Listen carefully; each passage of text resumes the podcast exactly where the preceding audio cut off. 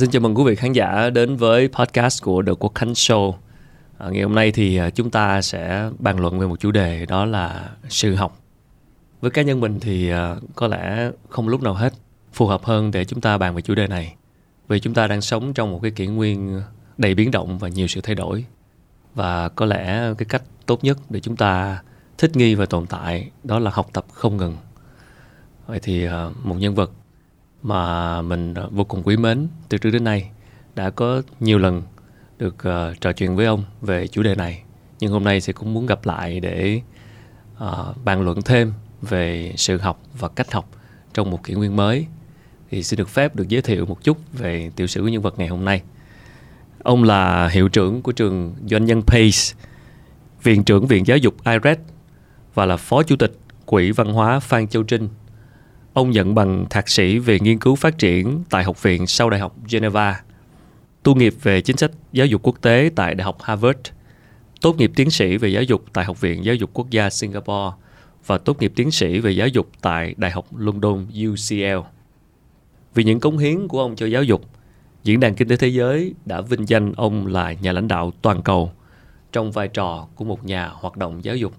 Xin được giới thiệu vị khách mời của ngày hôm nay, nhà hoạt động giáo dục Giản Tư Trung. Xin chào thầy Trung. Xin chào anh Khánh. Em xin phép em xin gọi thầy là thầy ngày hôm nay.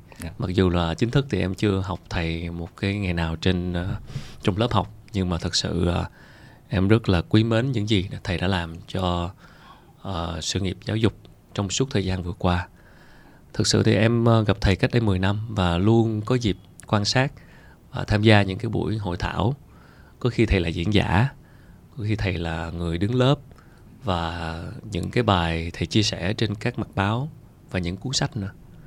Và thật sự là chắc là với em thì thầy là một trong những người tâm huyết nhất về giáo dục tại Việt Nam, thật sự nói không quá lời. Và trong suốt quá trình vừa qua, em muốn hỏi thầy đầu tiên là sau bao năm tâm huyết và luôn nỗ lực hết mình cho sự nghiệp giáo dục, thầy thấy mình đã làm được gì và còn điều gì chưa làm được? Thực ra nếu nói về cái công việc giáo dục thì nó vô bờ. Nếu mà những gì đã làm được thì chắc là cũng không phải là nhiều. Còn những gì mà muốn làm thì chắc chắn là nhiều, và đến mức là cả đời cũng không làm hết được. Nhưng mà cái trong cái quan điểm của tôi về cái công việc về giáo dục thì vấn đề làm được nhiều hay làm được ít cũng chưa phải là điều quan trọng nhất. Quan trọng nhất là những gì mình có thể làm thì mình đã làm chưa, và nếu mà những gì mình có thể làm mà chưa làm thì có nghĩa là mình cũng chưa cảm thấy thoải mái lắm đó. Cho nên là cái vấn đề nhất vẫn là cái cố gắng làm tất cả những gì mà trong khả năng của mình, trong điều kiện của mình, trong hoàn cảnh của mình có thể làm được thì sẽ làm. Và nếu mà xét theo góc độ đó thì suốt cái chặng đường vài chục năm vừa qua, mà từ khi mà trường PACE ra đời cho đến sau này là viện IRED vậy, cũng như các cái dự án giáo dục khác, thì cũng cảm thấy chưa có hối tiếc điều gì. Đó là những gì mà có thể làm và những gì có thể có khả năng làm thì đều đã cố gắng làm. Còn làm được bao nhiêu thì điều đó thì cũng chưa phải là điều lớn nhất. Thầy nhắc đến rất nhiều về một cái cụm từ, đó là sự học khai phóng. Thì đó có phải là điều mà thầy vẫn đang trăn trở và đang còn nhiều thứ phải làm hay không? Đúng như vậy. Thực ra tôi tham gia nhiều cái sân khác nhau, hay là nhiều tổ chức hay là dự án khác nhau, nhưng thực ra thì chỉ có một công việc duy nhất ở tất cả các sân và các cái tổ chức hay là tất cả công việc tham gia, đó chính là cái sự học khai phóng. Nếu mà hiểu thì một cách ngắn gọn nhất về sự học khai phóng là một cái sự học mà nó giúp người ta khai, tức là khai phóng ở đây có hai cách hiểu. Cách hiểu thứ nhất là khai minh và giải phóng, tức là một sự học mà giúp người ta khai minh bản thân và giải phóng bản thân. Đó. Khai minh tức là khai là mở, minh là sáng. Khai minh tức là mở cái con người tăm tối của mình ra để đưa ánh sáng vào, để làm cho con người mình sáng ra. Nói một cách nôm na như vậy, khai minh được hiểu một cách nôm na như vậy, tức là mở con người mình ra để đưa ánh sáng vào và làm cho con người mình sáng ra, thì đó là khai minh. Và giải phóng là hệ quả tất yếu của khai minh. Tôi chưa từng thấy ai mà được khai minh mà lại không giải phóng bản thân mình ra khỏi sự vô minh, ra khỏi sự giáo điều, ra khỏi sự ấu trĩ, ra khỏi cái sự tăm tối. Cho nên là cái giải phóng là dành như một cái hệ quả tất yếu của khai minh. Cho nên là chúng ta nói về khai phóng cũng được, mà thực ra chúng ta nói về khai minh cũng được, tại vì cái khai phóng, cái giải phóng chỉ là hệ quả của khai minh mà thôi.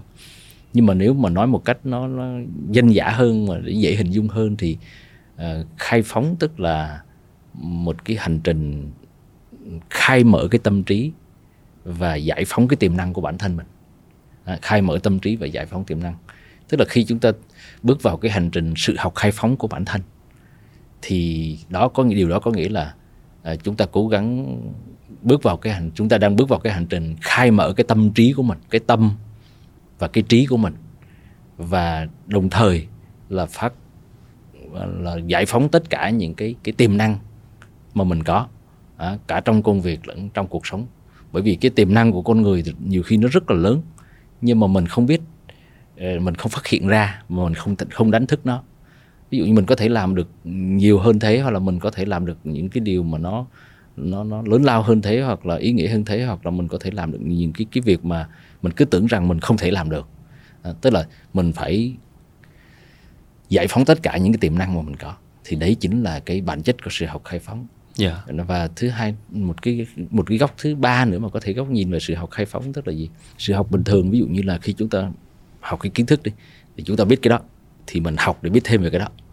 Nhưng mà nói về sự học khai phóng thì thường là không phải giúp người ta nhìn ra, mà giúp người ta nhìn vào. Tức là cái kết quả lớn nhất của sự học khai phóng đó là giúp người ta nhận chân ra con người của mình.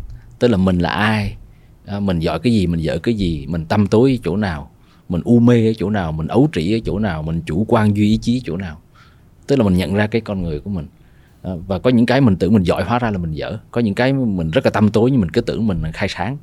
Thì đó là cái sự học nó rất là lớn lao. Tức là thay vì học để nhìn thấy thiên hạ, thấy thế giới, thấy người, thấy đời, nhìn sự học khai phóng là học để nhìn thấy mình. Thì cho nên chúng ta hay nói vui bên ngoài là tại sao có rất nhiều người họ biết nhiều, học cao, hiểu rộng, thông kim bát cổ, nhưng mà thấy cái cách hành xử của họ có vẻ hình như không được biết điều cho lắm. Nhưng mà thực ra thì cái gốc của chỗ là không phải là biết nhiều thì sẽ biết điều, mà biết điều hay không nó nằm ở chỗ là không phải nằm ở chỗ biết nhiều hay là biết ít, mà nằm ở chỗ là biết mình hay không. Cho nên là cái sự học khai phóng nó có cái giống vào khi giống như con người ta cái đầu là cái sự học bình thường thì cái đầu mình đã có một mớ rồi, học rồi chất đầy thêm.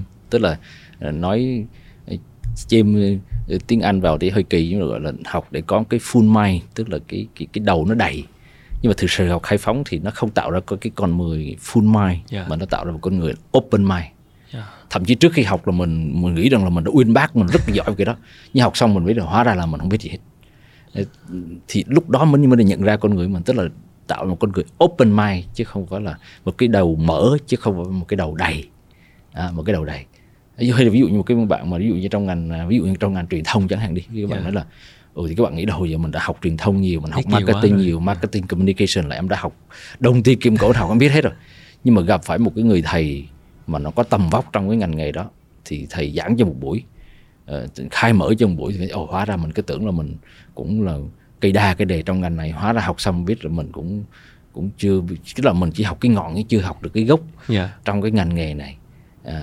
Mình chỉ mới học được kỹ năng, rồi mình học được các cái kỹ thuật, chứ mình chưa học được cái đạo nghề, hay là mình chưa học được cái cách để tự ra một cái con người tầm vóc trong cái nghề này. Thì lúc đó hóa ra là mình cứ tưởng mình học nhiều biết nhiều, nhưng hóa ra là mình chưa học được bao nhiêu, mà mình chưa biết bao nhiêu cả. Thì đó chính là cái cảm giác khai sáng. Nó rất là đau đớn nhưng mà nó rất là hạnh phúc. Một cái đau đớn hạnh phúc. Kiểu vậy. Đây có phải là bắt nguồn từ chính trải nghiệm cá nhân của thầy không? Bởi vì là em thấy thầy cũng đã học rất nhiều. Đọc tiểu sử thấy thầy đã kinh qua rất nhiều các trường lớp và đi tìm kiếm những cái nơi để bổ sung kiến thức. Nhưng liệu cái việc khai mở như thầy nói đó, học rất nhiều nhưng quan trọng là mình khai mở như thế nào và open minded như thế nào, thì với chính cá nhân thầy đã open mind như thế nào? Cái hành trình mà trưởng thành của bản thân mỗi người thì tôi nghĩ ai cũng vậy thôi. Tức là lúc đầu mình cứ tưởng rằng, nhưng mà hóa ra không phải tưởng là, nhưng mà hóa ra, tức là như thế rất nhiều lần trong cuộc đời. Có một cái lần nào ví dụ như đặc biệt là tính bước ngoặt, ví dụ như ngày xưa, ví dụ nói là trong lĩnh vực giáo dục đi, tôi rất là tức là rất thích làm trong lĩnh vực giáo dục, và rất thích làm, rất mong muốn được làm cái gì đó để mà đóng góp cho cái giáo dục của cái xứ sở mình. Thì cái đó cũng bình thường thôi, có lẽ tôi nghĩ cũng hàng triệu người có cái mong muốn hay suy nghĩ giống vậy. Nhưng mà sau này thấy rằng là mình cũng khá là nhỏ bé, tức là mình cũng không phải là có cái khả năng thay đổi càn khôn gì. Thì lúc đó mới nghĩ rằng là trong khi mình đọc báo thì mình nói là giáo dục là cái câu chuyện của toàn đảng, toàn quân và toàn dân ta, để khá vậy, là của rất là nhiều người. Nhưng mà sau đó thì mình nghĩ là nếu vậy thì nó cái câu chuyện nó lớn, thì thay vì tập trung vào giáo dục thì hãy tập trung vào cái sự học. Đó, giáo dục là cái chuyện mang tính, cái tính ý nghĩa vĩ mô nó nhiều, mà sự học là chuyện riêng của mỗi người. Ví dụ thay vì làm cách mạng giáo dục thì tại sao lại không là nghĩ về cái cách mạng sự học? Đó, cách mạng giáo dục là cách mạng của cả quốc gia, của cả dân tộc, nhưng cách mạng sự học là cách mạng riêng của mỗi người. Tức là một cuộc cách mạng mà của tôi, do tôi và vì tôi thôi. Góc nhìn của cá nhân tôi thì thực chất á là cái cách mạng về giáo dục thực chất là cách mạng sự học của mỗi người. Và nói một cách sâu xa hơn đó, là một cái người mà muốn thay đổi mình đó, thì phải không thể nào không có con đường nào khác ngoại trừ cái bắt đầu từ cái sự học của chính bản thân cái người đó. Còn nếu mà người đó mà không có muốn thay đổi thì họ cũng không quan tâm sự học. Mà nếu người đó quan tâm đến sự học mà không quan tâm đến sự học khai phóng á, thì cái sự thay đổi đó cũng chỉ ở trên ngọn thôi, cũng ở trên ngọn, thì chứ không phải là cái sự thay đổi mà nó mang tính căn cơ, mà có tính là nó định hình cái con người của người đó. Cho nên cái từ sự học khai phóng á, và để đi với một cái từ nữa là cái tự lực khai phóng, hay là cái niềm tin vào cái thực học á.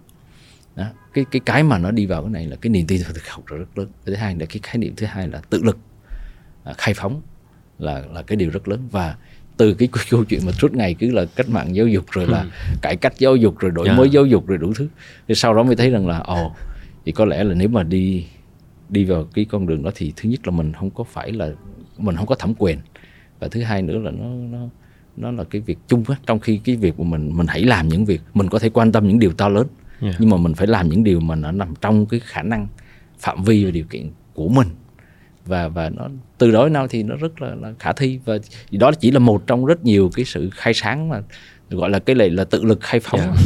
Tự lực khai phóng đấy, cái hành trình tự lực khai phóng nó rất là nhiều thứ. Hay là ví dụ khác như là hồi xưa mình xem những bộ phim mà đoạt giải Oscar hay những phim, thì mình nói thiệt là nghe người ta ca quá thì mình cũng coi, nhưng mà nói thật là chả hiểu gì.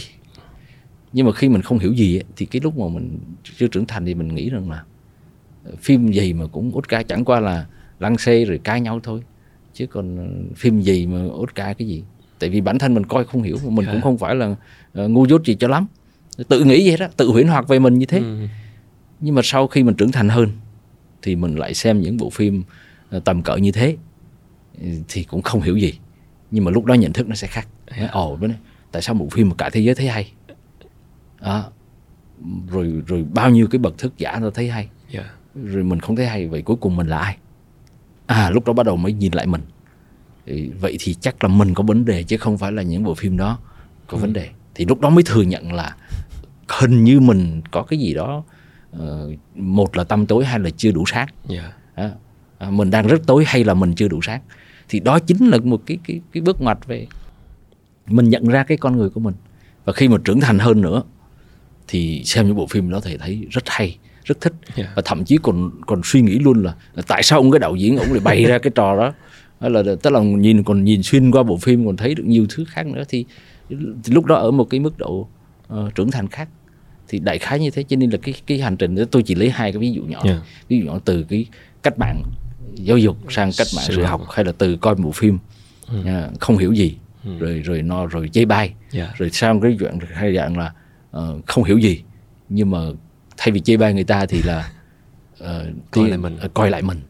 Thì cái giai đoạn mà mình nghĩ rằng là tại sao mà cả thế giới tới thế hay mà mình không hiểu gì, thì đó chính là cũng là một dạng khoảnh khắc khai sáng. Cũng giật mình. Tức là Chứ còn cái chuyện mà sau này mình xem nó mình thấy hay, thấy hiểu thì chuyện đó cũng bình thường thôi. Nhưng mà cái quan trọng nhất, cái bước ngoặt lớn nhất là tự nhiên mình nhận ra được cái mức độ hiểu biết của mình, nhận ra được cái tầm của mình tới đâu. Lúc đó phải tự hổ thẹn với mình, nhưng mà còn cái chuyện mà cứ đương từ đắc ra thì cái đó thì chịu. Yeah. Thì đó, ví dụ như vậy đó. Thì đó cũng là cái hành trình trải nghiệm của cá nhân. Thì tôi nghĩ rằng bên ngoài xã hội có lẽ cũng nhiều người có những cái trải nghiệm tương tự, chỉ có điều người ta không nói ra thôi. Yeah. Cảm ơn thầy. Đúng là đôi khi mình nhìn nhận đánh giá một cái gì đó cuối cùng là thực ra là do mình, chứ không phải do bản chất của sự vật đó, mà đôi khi là do cách mà chúng ta hiểu và cái quá trình chúng ta tự khai sáng, hành trình trưởng thành. Và em cũng đồng ý với cái việc chúng ta bàn quá nhiều về cải cách giáo dục, và đôi khi cứ đi những cái vòng luẩn quẩn, và 10 năm sau vẫn thấy như cũ, với những câu chuyện cũ vẫn nói đi nói lại hoài, trong khi quay trở về cải cách cái sự học của mỗi người thì có vẻ như nó thực tế hơn là những câu chuyện vĩ mô kia. Vậy thì với cái con đường cải cách sự học của thầy, và thầy là sáng lập của PACE, là người thầy của rất nhiều thế hệ doanh nhân ở Việt Nam, thì để bắt đầu với cái cuộc cách mạng sự học của mỗi người á, và cụ thể đây là doanh nhân chẳng hạn, thì đâu là cái yếu tố quan trọng để chúng ta bắt đầu cái cuộc cách mạng này? Bất cứ một cái cuộc cách mạng nào cũng cần một cái giống như cái động lực, đúng không ạ? Yeah. Thì ở đây cái động lực để cách mạng, hoặc là để chúng ta học, thực học là gì? Thực ra thì đúng là trong cái mấy cái thập niên vừa qua thì tôi có cái may mắn được gắn bó cái sự học của nhiều cái nhóm khác nhau trong xã hội mình. Ví dụ như sự học ở trường doanh nhân Pay tôi gắn với sự học của doanh nhân, còn ở cái IPL scholarship á, thì gắn với sự học khai phóng của giới trẻ, rồi là ở việc IRED thì gắn với sự học của các thầy cô giáo, rồi của các em học sinh. Tức là mỗi đối tượng khác nhau thì sẽ có những cái trải nghiệm về cái sự học của họ rất là khác nhau. Thì tôi nhận ra một điều, ví dụ như ở trường doanh nhân Pay gắn với sự học của doanh nhân đi, thì thực ra mà nói là có một cái vấn đề mà doanh nhân á, bản thân họ là những người mà khi họ đến trường Pay chẳng hạn thì họ học á, thì họ biết rất rõ là trường Pay không có bằng cấp gì, cho nên cái động cơ họ đến Pay là hiển nhiên là chỉ có một con đường duy nhất là thực học. Thực học vì cái doanh trí của chính họ. Thế thì khi mà nói về cái sự học của doanh nhân bắt đầu từ đâu á, thì thực ra nó bắt đầu từ một cái thứ mà nghe rất là xa xôi nhưng mà thực ra rất là gần gũi. Nó bắt đầu từ cái đức tin. Đức tin. Dạ. Đức tin thì cái đức tin ở đây không phải là nói gì tôn giáo đâu. Không phải. Dạ. Không liên quan đến tâm linh và cũng không liên quan đến đức tin về cuộc sống thôi. Tại vì có lẽ là cái niềm tin thì nó nghe nó nhẹ nhàng hơn là cái từ đức tin, thì từ đức tin dễ liên tưởng đến tôn giáo hoặc là tâm linh. Còn cái mà cái belief này á, cái niềm tin mà tôi nói đây thì không liên quan. Đó là ví dụ như là một trong những nhà khai sáng rất là nổi bật của nước Nhật trong thế kỷ thứ 19 đó là cái Fukuzawa Yukichi, khuyến học đó. Tác giả của cuốn khuyến học đó, thì và khuyến học là một trong ba cái kinh thánh của cho cái giai đoạn đầu cho cái hành trình khai minh của nước Nhật, cùng với lại cuốn khuyến học của Yukichi Fukuzawa và bàn về tự do của John Mill, và tinh thần tự lực của Samuel Smile. Thế thì ông Yukichi có nói một câu mà giống như một cái tuyên ngôn về sự học và tuyên ngôn về giáo dục của nước Nhật trong cái thời kỳ đầu khai sáng. Đó là trời không sinh ra người đứng dưới người, trời không sinh ra người đứng, tức là trời không sinh ra người đứng trên người, và trời không ra người sinh ra người đứng dưới người. Tất cả đều do sự học mà ra. Thì cái câu này nó mang trong mình nó hai cái đức tin rất là quan trọng. Cái đức tin thứ nhất là ông ấy nói là trời không sinh ra người đứng trên người và trời không sinh ra người đứng dưới người. Có nghĩa là gì? Giống như chúng ta liên tưởng đến cái lời, một cái câu rất là quan trọng trong bản tuyên ngôn độc lập của Hợp Chủng Quốc Hoa Kỳ và tuyên ngôn nhân quyền của Cộng hòa Pháp, và sau này cái tuyên ngôn độc lập của Việt Nam Dân Chủ Cộng hòa và của Cụ Hồ có trích dẫn đó. Tức là mọi người sinh ra đều có quyền bình đẳng và tạo hóa đã cho họ những quyền không ai có thể chối cãi được. Đó là quyền được sống, quyền tự do và quyền mưu cầu hạnh phúc. Thì có nghĩa là cái đức tin này rất quan trọng. Tức là ví dụ như tôi cũng hay hỏi các anh chị học viên là các anh chị có tin vào số phận không? Thì người nói có, người nói không. Thì tôi mới nói đùa là thực ra các anh chị tin vào số phận cũng được, không tin cũng không sao. Nhưng có một cái niềm tin khác lớn hơn rất nhiều so với cái chuyện là chúng ta tin vào số phận hay không. Đó là niềm tin rằng là chúng ta có thể thay đổi được số phận của mình nếu mình muốn. Thì cái niềm tin nó lớn hơn nhiều. Tức là ví dụ như cứ cho rằng là chúng ta có số phận đi, thì nhưng mà vấn đề là chúng ta có thể thay đổi được số phận của mình không nếu mình muốn. Thì cái đó là niềm tin quan trọng. Còn nếu mình không tin vào điều này, không có gì để nói hết. Tức là lúc đó mình sẽ không có động lực để làm cách mạng bản thân. Mà một khi đã không có động lực làm cách mạng bản thân thì không có động lực để làm cách mạng sự học hay bất cứ cách mạng gì. Tức là người ta không có động lực để học. Tức là cái học là phải có cái động cơ sâu xa từ bên trong. Thì cái động cơ sâu xa bên trong của sự học là học để mà chuyển hóa bản thân, để nâng cấp bản thân, để trưởng thành. Nhưng mà nếu người ta không có động cơ đó, không có cái động cơ thay đổi số phận của mình, thì cái động cơ về sự học là không có. Lúc đó mọi sự học chỉ là đối phó. Ví dụ hồi nhỏ thì học để đối phó với thầy cô, với cha mẹ, rồi lớn lên thì học để mà khoe với thiên hạ rằng là mình cũng có học hay mình cũng có bằng hay vân và vân. Thế là nó không đi từ cái động cơ sâu xa, sâu thẳm từ bên trong của bản thân mình về sự học đó. Cho nên là ví dụ như còn cái đức tin thứ hai trong cái câu này đó là gì? Tất cả đều do sự học mà ra. Có nghĩa là gì? Có nghĩa là ok, bây giờ tôi mong muốn, tôi có niềm tin rằng tôi có thể thay đổi số phận của mình nếu tôi muốn. Nhưng mà bằng cách nào? Và bắt đầu từ đâu? Thì câu trả lời là bắt đầu bằng sự học. Nhưng mà sau này thì cái từ mà cái tôi dùng nhiều hơn cái từ sự học đó là từ thực học. Bởi vì sao? Tại vì hồi xưa là không ai học cả. Thì người nào học thì người đó sẽ vượt lên. Còn bây giờ thì nhà học, người học. Trẻ con học sáng trưa chiều tối, thứ bảy chủ nhật cũng không tha cho tụi nó, hè cũng không được nghỉ ngày nào. Tức là sáng trưa chiều tối thì cái chuyện mà vậy thì sự học cuối cùng cũng đâu có thay đổi gì đâu. Chúng ta phải nói rằng là chúng ta là tự hào vì Việt Nam mình, chúng ta hay tự hào là chúng ta tuy nghèo nhưng mà học giỏi. Tức là nhiều năm nay chúng ta vẫn nói như thế đó. Nhưng sau đó thì tôi đặt một câu hỏi là, mà cái câu hỏi này tôi đặt ra là 20 năm rồi. Tức là vì sao học giỏi mà vẫn nghèo? Thì rõ ràng bây giờ chúng ta giàu hơn mình so với trước đây, nhưng mà so với thế giới chúng ta vẫn còn nghèo. Chưa tới đâu. Chúng ta vẫn còn nghèo. Có thể chúng ta giàu hơn mình so với trước đây thôi, nhưng mà mình giàu lên thì thế giới có đứng yên đâu. Cho nên á, cái vấn đề nó nằm ở chỗ là chúng ta tin vào cái chuyện mà mình có thay đổi được số phận của mình hay không.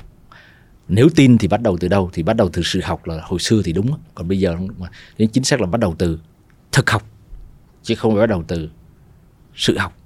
Tức là học thì nhiều nhưng mà thực học thì chưa chắc nhiều. Thực học thì nhiều.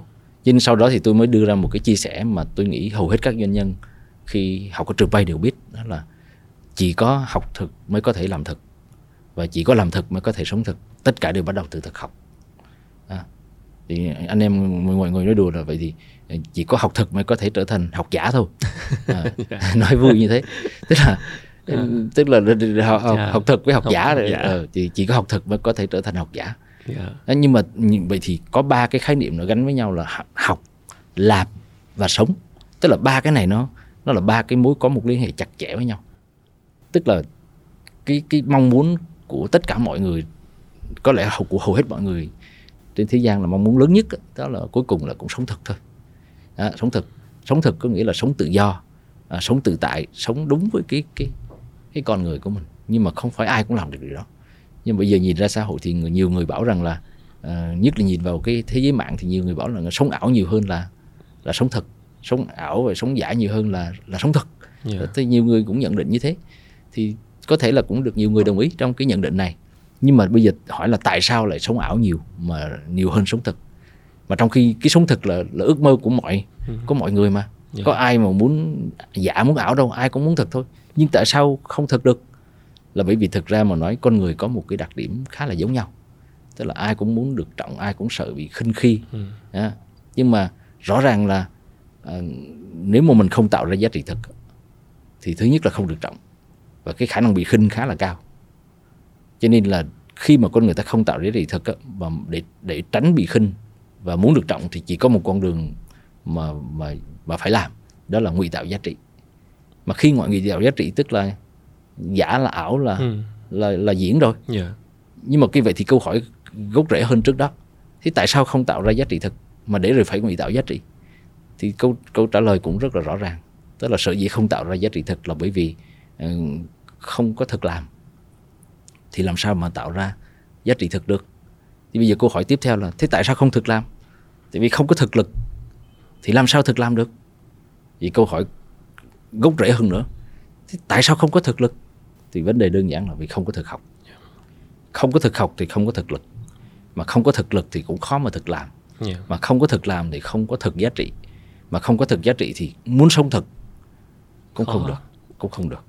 Cho nên là có những người mà người ta một cái điều nữa là diễn ra cái chuyện sống ảo nhiều hơn đó, đó là khi mà cái thế giới bên trong nó nhỏ thì người ta phải sống với cái thế giới bên ngoài nhiều hơn. Nhưng mà khi thế giới bên trong của mình đủ lớn thì mình sẽ sống với thế giới bên trong nhiều hơn là thế giới bên ngoài.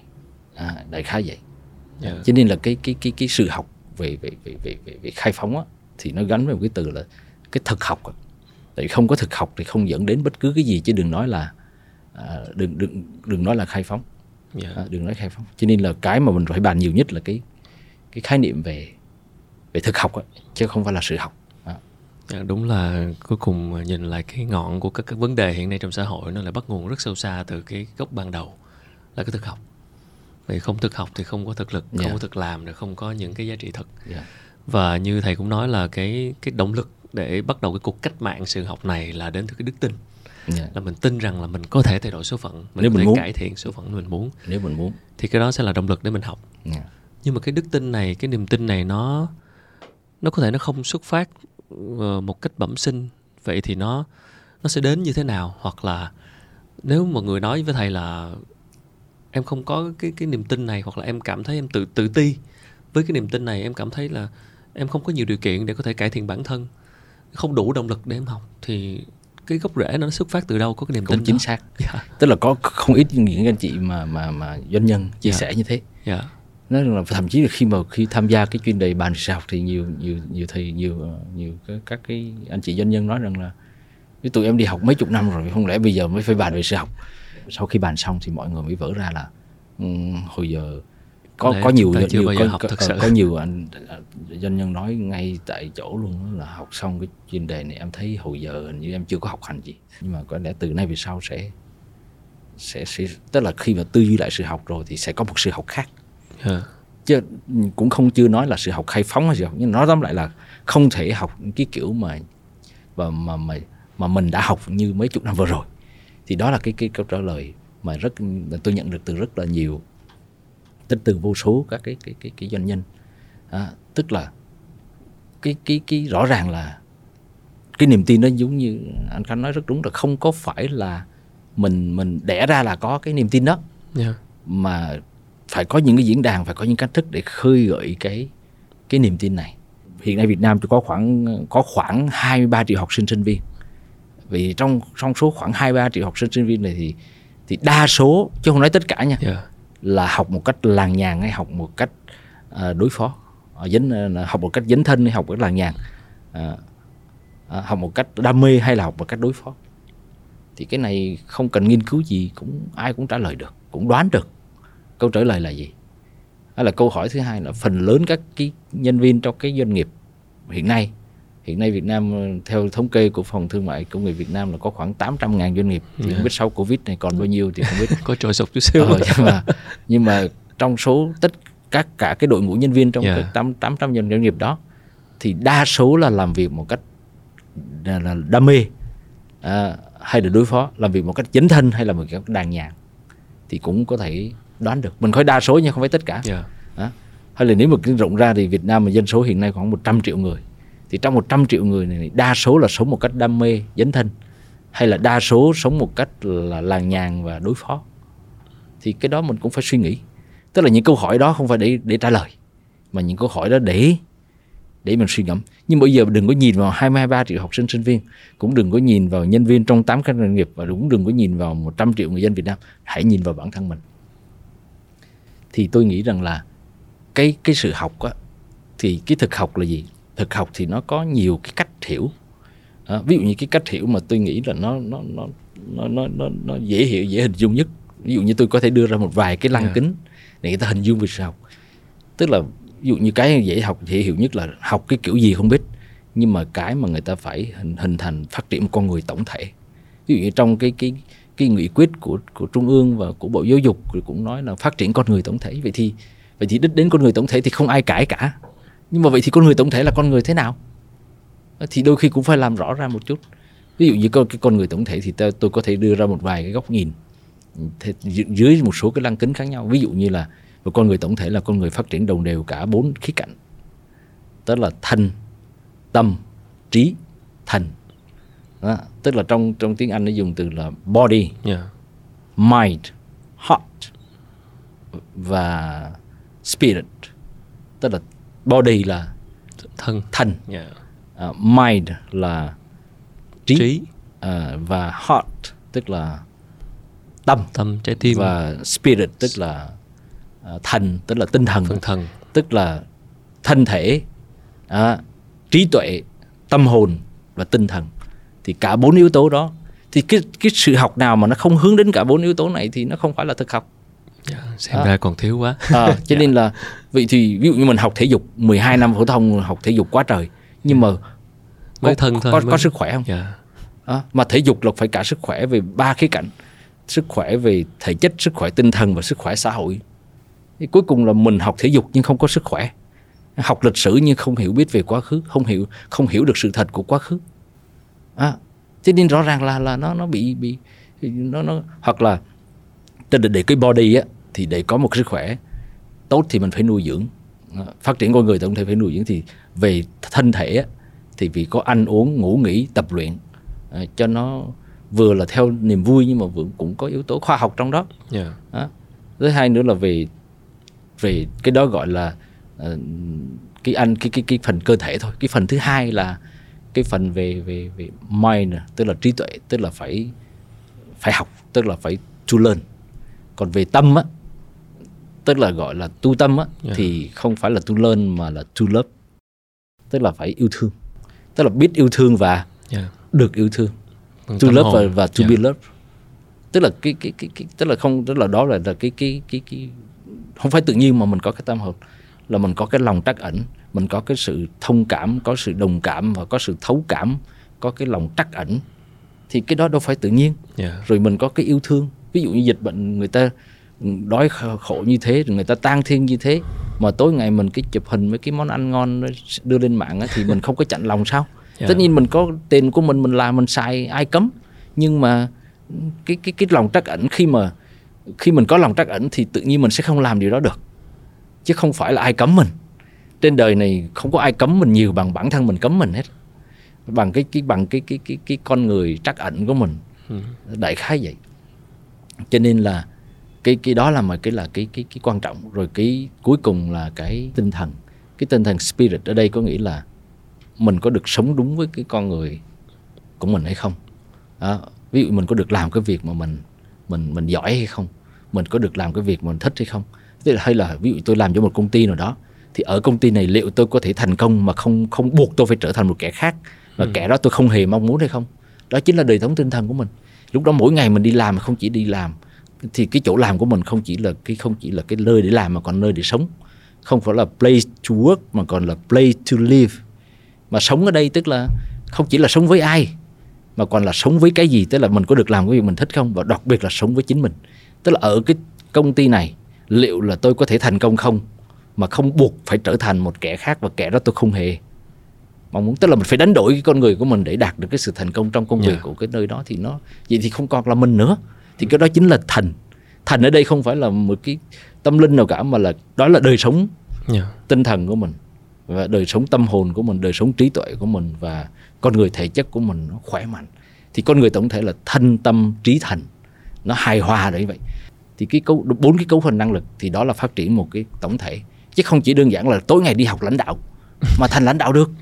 Mà phải học làm người, học năng, phải có cái năng lực văn hóa để làm người, phải có năng lực công dân để mà làm công dân có trách nhiệm, và phải có một cái năng lực làm nghề để trở thành mình có thể làm xuất sắc trong một cái nghề nào đó. Theo cái tôn chỉ của IPL giống như là chúng ta không có theo đuổi sự thành công mà theo đuổi cái sự ưu tú, thì thành công nó sẽ theo đuổi mình thôi. Tức là mình cứ làm việc một cách xuất sắc đi, cái gì đến nó sẽ đến. Giống như Einstein có nói rằng là đừng cố gắng trở thành một người thành công, mà hãy cố gắng trở thành một con người có giá trị. Tức là thay vì theo đuổi một cái a man of success thì thay đổi a man of value. Tức là trở thành một con người có giá trị thì cái hệ quả tất yếu của nó là thành công thôi. Yeah. Còn mình muốn trở thành thành công mà cũng chả có giá trị gì cả thì cũng không có thành công được. Yeah. Thì đấy là cái mô hình, cái lăng kính thứ hai, cũng cứ gọi là thực học. Hay là một cái lăng kính, còn ở trường quay thì đưa ra một cái con người tổng thể theo một cái cách của doanh nhân. Yeah. Nó thiết thực hơn. Đó là gì? Là khi các doanh nhân khi phát triển mình hay là phát triển đội ngũ của mình thì có 4 cái năng lực cốt lõi. Giống như là đào tạo một cái con người, giống như phát triển một cái cây đủ hết. Thì thứ nhất là, đầu tiên nhất là năng lực văn hóa. Tại vì đã là người thì ai cũng phải có năng lực này, mà năng lực này là khó nhất. Ví dụ như nếu mà ví một cái cây á, thì năng lực văn hóa chính là gốc rễ. Còn cái năng lực thứ hai là năng lực chuyên môn. Tức là ai làm cái nghề gì thì phải có chuyên môn về cái nghề đó. Thì cái năng lực thứ ba là năng lực quản lý, năng lực lãnh đạo. Thì cái này ai làm quản lý lãnh đạo thì có cái năng lực này. Thì năng lực chuyên môn, năng lực lãnh đạo chính là cái phần thân. Còn cái kỹ năng bổ trợ là ở trên, tức là cái cành và lá. Nhưng bây giờ người ta đi học á, người ta quá tập trung vào kỹ năng. Đúng rồi. Thì thực ra học kỹ năng không có xấu, nhưng mà kỹ năng chỉ là cành lá. Còn năng lực chuyên môn, năng lực quản trị là cái thân. Còn năng lực văn hóa là cái gốc và cái rễ. Mà cái gốc rễ, khi chúng ta nhìn một cái cây á, thì chúng ta chỉ nhìn thấy thân và cành lá. Gốc rễ chúng ta không nhìn thấy. Nhưng cái đấy mới là quan trọng. Tại vì gốc rễ không có, cây nó sẽ bị đổ liền. Cây bị đổ liền. Đó. Cho nên là cái không cho nhìn thấy mới là cái quý giá. Cũng như cái con người ta đó, có những người họ rất tốt, họ làm bao nhiêu việc chúng ta đâu có biết. Chỉ có trời đất biết và họ biết thôi. Thì rõ ràng là giống như một cái tỷ phú người Mỹ, ông cho đi toàn bộ 8 tỷ đô la tài sản của ông. Và nhưng mà không có ai biết. Không ai biết. Nhưng mà có một cái điều mà chắc chắn họ hạnh phúc, đó là trời biết, đất biết, phải lương tâm của họ biết. Và lương tâm của họ mách bảo họ làm cái điều đó, và họ sống cuộc đời như vậy. Thì đây nói về cái thực học một khía cạnh thôi. Hay là còn cái cấp độ thực học thì đó là cái đích đến. Thực học thì có hai nghĩa là đích đến. Thì ba cái mô hình vừa rồi thì nó dùng một dạng của cái đích đến, của cái thực học, chứ không phải là của giáo dục nha. Nhưng mà giáo dục thì thực ra cũng dạy là giúp cho người khác học thôi. Cho nên là anh đứng lớp thì không phải là dạy dỗ, mà anh giúp người ta học sao để đạt được cái mục tiêu con người tổng thể như thế. Thế còn về mặt cái hành trình của thực học thì nó có nhiều cấp độ. Cái cấp độ thứ nhất là giống như là gọi là người ta dùng cái từ là, trong tiếng Anh dùng cái từ rất hay mà nó là knowing. Ta học để biết. Tức là mình muốn biết cái gì thì phục vụ kiến thức, mình biết học cái đó, bất cứ cái gì. Và chỉ là phục vụ cho cái nhu cầu muốn hiểu biết của mình về bất cứ cái gì mình muốn biết, tức là learning to know. Còn cái tức là học để biết. Cái cấp độ thứ hai nó cao hơn một bậc, nó khó hơn, tức là learning to live. Tức là mình sống với những điều mà mình biết và mình tin tưởng là nó đúng hay là nó đẹp. Thì cái đó khó lắm. Tức là biết vậy đó, nhưng mà nhiều khi sống theo cái đó, theo cái biết đó, nó khó vô cùng. Nó đòi hỏi một cái nỗ lực, một cái ý chí rất là mạnh mẽ. Nhưng mà cái đó cũng chưa phải là cái cấp độ cao nhất của thực học. Cấp thực học cao nhất là cái cấp độ 3, tức là being, tức là learning to be, tức là học để thành, tức là biết, sống, thành. Thế đây là ba cấp độ từ thấp cho đến cao. Thành tức là learning to be ở đây có nghĩa là trở thành cái con người mình muốn, sống cuộc đời mà mình mong. Thì cái đó là một cái hành trình này, người ta gọi là hành trình tu thân, nhưng mà cái từ tu thân người ta xài nhiều quá. Nhưng cái từ rất hay. Nhưng mà sau này tôi sửa lại cái từ là sửa mình. Sửa mình. Tức là thực ra thì tu là sửa, thân là mình, thì tu thân tức là sửa mình. Có một cái ví dụ rất là dễ để minh họa của nó, thì tôi hay lấy một cái cuốn sách mà tôi nghĩ nhiều doanh nhân nên đọc, là cuốn 7 thói quen hiệu quả. Tức là mình muốn biết tại sao con người mình không hiệu quả và làm sao để mình hiệu quả, thì chỉ cần đọc cuốn sách đó là xong. Tức là người ta chỉ anh không hiệu quả là vì 7 nguyên nhân sau đây, và anh muốn hiệu quả thì anh phải áp dụng 7 nguyên lý sau đây, gọi là 7 principle. Nhưng biết xong thôi, không có. Cuối cùng thì mình cũng chả hiệu quả không gì. Làm. Nhưng mà mình phải thực hành cái 7 nguyên lý đó, để biến cái 7 nguyên lý đó thành 7 thói quen, thì tự nhiên cái hiệu quả của mình nó vượt trội. Nhưng mà mình thực hành mấy bữa, rồi sau đó rồi mình lại quay về con người cũ của mình, thì cũng thay đổi mấy bữa rồi cũng quay về nguyên con luôn. Như không à. Nhưng mà nếu mình thực hành đủ lâu, thực hành 1 năm, 2 năm, rồi tự nhiên đến một lúc nào đó nó định hình con người mình luôn, và mình trở thành một con người hiệu quả bền vững luôn. Và lúc đó mình hành xử một cách hiệu quả mà không cần phải gồng mình lên để mà hành xử như thế nữa, bởi vì đó là con người tự nhiên của mình rồi. Nó cũng giống như là có những người mà hay dậy trễ đó, nhiều người bảo ồ dậy trễ thì nó rất là xấu xí.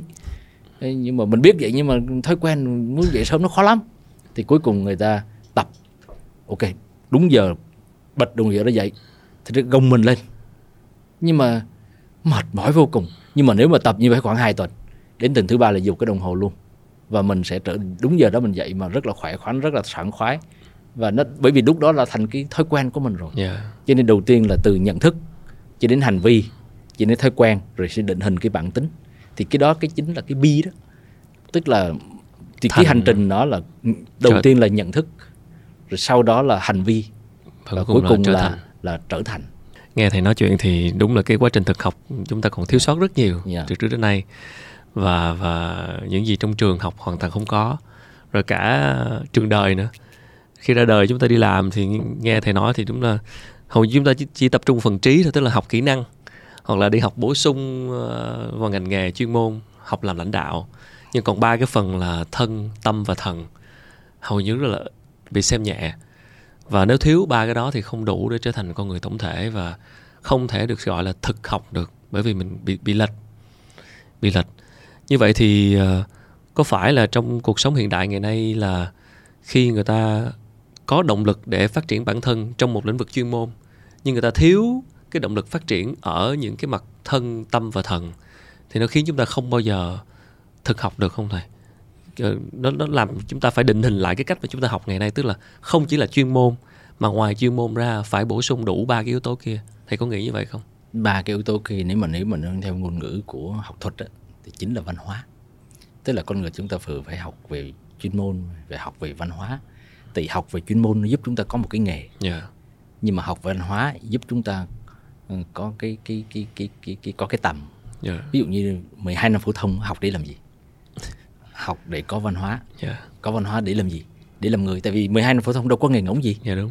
Mà nếu mà không có nghề ngỗng gì thì phải có cái nền tảng văn hóa. Vậy lẽ ra phải từ 12 năm đó là 12 năm phổ thông để hình thành cái nền tảng văn hóa. Sau đó đại học thì giúp người ta có một cái chuyên môn, có một cái nghề nghiệp, tức là một cái văn hóa tốt, một cái văn hóa vững chắc cộng với một cái nghề nghiệp vững chắc, thì mình bước ra đời là đâu có phải lo lắng gì.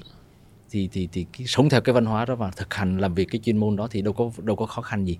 Tức là cuộc sống sẽ rất là chắc chắn là nhìn chung là tốt đẹp. Đó, rồi nhưng mà ngược lại thì bây giờ thì cái từ văn hóa đâu đây người ta hiểu nó bị theo cái hướng là giống như văn nghệ, còn văn hóa thì nó theo cái cách rất khác. Thầy hiểu là như thế nào ạ? Thì thực ra ví dụ như hồi nãy chúng ta nói là cái tâm đó, cái trí đó, hay là ví dụ như là trả lời con người văn hóa là chính là một cái lõi sợi chỉ đỏ của văn hóa là cái đạo. Đạo thì có nhiều đạo. Ví dụ như học thì phải có đạo học, nghề thì phải có đạo nghề, ví dụ nghề y thì có y đạo. Để kinh doanh thì cũng phải có cái đạo đức kinh doanh, hay là đại khái vậy. Tức là mỗi nghề nó có cái đạo đức nghề nghiệp. Ví dụ như đạo thì có 2 phần là đạo nghề và đạo đức nghề nghiệp thì cũng hơi khác nhau. Ví dụ như y đức với y đạo là khác nhau. Y đạo là học y để làm gì, còn y đức là cái chuẩn mực mà cần phải tuân thủ trong quá trình hành nghề. Đó là những cái y đức, những cái hướng dẫn về y đức. Còn y đạo là học y để làm gì. Thì cái đó là cái nguồn động cơ sâu xa của cái người học y. Của người học y. Ví dụ như hồi xưa tôi có cái bộ phim của Hàn Quốc cũng khá là hay, là liên quan đến cái này, là bộ phim Thần Y Hơi Jun đó. Thì có 2 cái anh chàng đều rất là xuất sắc. Một cái anh chàng là con nhà nghèo khổ rách áo ôm, có một cái khát khao cháy bỏng là mong muốn để học y để chữa bệnh cứu người. Thì nhà nghèo mà, cho nên anh mới tìm rời quê hương, đưa cả gia đình lang thang và đến một cái vùng quê, vùng đất mà ở đó có một cái nhà, một đại phu rất giỏi. Và ước mơ lớn nhất của anh ấy là muốn trở thành cái học trò của cái đại phu đó. Nhưng mà cuối cùng không có cách nào để vào được, thì cuối cùng là bà vợ vô để làm giúp việc giặt giũ trong đó. Sau này anh chàng này cũng mò vào, xin được vào làm một chân ở trong cái cái nhà của đại phu đó là làm những việc rất là nặng nhọc, nhưng mà đại phu có một đứa con cũng cực kỳ giỏi và truyền hết tất cả một cái tâm huyết, cả hành nghề, cả đời hành y của mình cho đứa con của mình để kế nghiệp. Thì hai cái con người này, một người ở đợ với một người con của gia chủ, đều có một ước mơ cháy bỏng là muốn đậu vào viện nội y của triều đình. Nhưng mà cái mong muốn thì giống nhau, nhưng mà động cơ thì khác. Tức là cái động cơ của cái anh chàng mà con của ông đại phu á, là muốn vào cái viện nội y của triều đình để gì? Tại vì chỉ có vào cái viện nội y của triều đình mới có cơ hội trở thành ngự y, và chỉ khi trở thành ngự y thì mới có thể vinh thân phì gia, mới gọi là đỉnh cao trong cái thành công của nghề y. Mà bố cậu ấy không làm được, cậu sẽ làm được điều đó. Thì nhưng mà cái cậu thứ hai á, thì cũng ước mơ vào viện nội y của triều đình, nhưng mà lại không quan tâm cái ghế ngự y, chỉ quan tâm là bởi vì cậu ấy tin rằng ở trong cái viện đó có những người thầy giỏi nhất, và đặc biệt có một kho y thư lớn nhất nước. Thì mình muốn học á, thì phải có sách và có thầy, thì không có nơi nào mà có sách có thầy nhiều như chỗ đó, thì mình phải chui vô cái chỗ đó thì mới có sách và có thầy. Thì nhưng mà cuối cùng thì cả hai người này đều đậu vào cái vị này của triều đình. Thì khi đậu vào rồi ấy, thì cái anh chàng mà con đại phu ấy, thì suốt ngày cái quan hệ với hoàng tử công chúa này kia, thì chữa bệnh để kêu bệnh, mà kêu thì có quan hệ thì sau này cái con đường thăng tiến thì nó thuận lợi hơn. Còn cái anh chàng này thì anh chàng kia thì khù khờ. Thì trong cái viện nuôi triều đình nó có một cái trạm xá đại khái dành cho bá tánh, tức là cái bệnh nào mà gọi là bệnh tuyến cuối đó, tức là khi mà khắp thiên hạ mà ai mà không có nơi nào chữa được thì đẩy về đó. Thì từ trong viện nuôi thì hay cho những người kém nhất ra để mà, hay là những người mà bị đi á, đẩy ra cái trạm xá đó. Thì anh này chắc chắn nằm trong danh sách là bị đi ra cái trạm xá đó. Thì anh này anh cứ chữa bệnh cứu người suốt ngày ở ngoài cái viện đó, tối về thì anh chui vô cái kho y thư. Thì đô ảnh nghiên cứu nhiều, rồi ảnh học nhiều, hành nhiều, rồi ảnh đô ảnh lên. Thì bên kia cái mỗi lần anh kia chữa bệnh cho hoàng tử công chúa mà không được á, thì anh này nhạo vô cứu thì lại được. Tại vì ảnh làm nhuyễn này, anh kia thì công chúa hoàng tử thì lâu lâu mới sổ mũi nhức đầu chút, chứ có bệnh hoạn gì đâu. Cho nên là cuối cùng thì gì? Kết quả là cái anh chàng mà không mong ghế ngự y thì lại ngồi vào ghế ngự y, còn anh kia thì phấn đấu cả đời nhưng không ngồi vào được. Nhưng cũng không hiểu là tại sao, đến cuối đời mới hiểu thì cũng trễ rồi.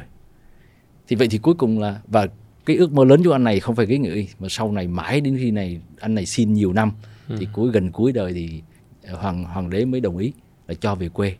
Thì khi về quê thì mở một cái nơi để chữa bệnh cho bá tánh, vì đó mới là ước mơ lớn nhất trong cuộc đời.